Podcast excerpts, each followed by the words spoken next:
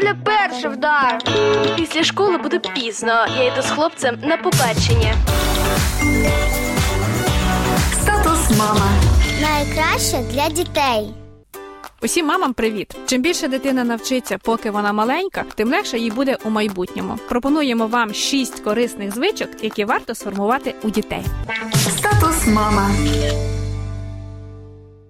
Перша не піднімати важкого, або точніше, правильно піднімати вантаж. Якщо він стоїть на землі, потрібно не нахилятися, а присісти і, піднімаючи його, тримати спину максимально прямо. Друга чистити взуття не перед виходом, а коли дитина приходить додому. Тоді, коли вона виросте, у неї щоранку буде набагато менше стресу.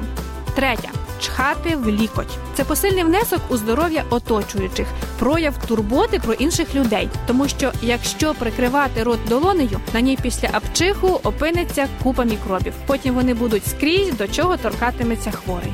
Четверта помічати красиве на вулиці, в предметах, людях, у природі і, звичайно, в собі. У подальшому це буде потужний антидепресант. П'ята робити другу і третю спробу, якщо перша закінчилася невдачею. Пробувати ще раз при поразці це дуже важлива умова майбутнього успіху. І нарешті шоста розуміти і називати свої почуття та емоції.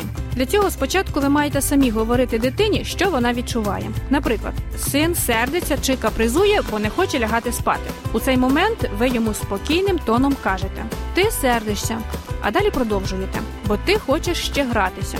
І ти хотів пограти з татом у гру, правда?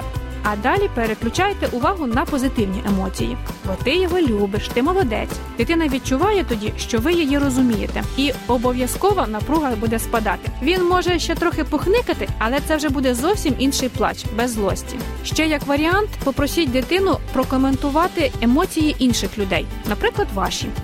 Статус мама.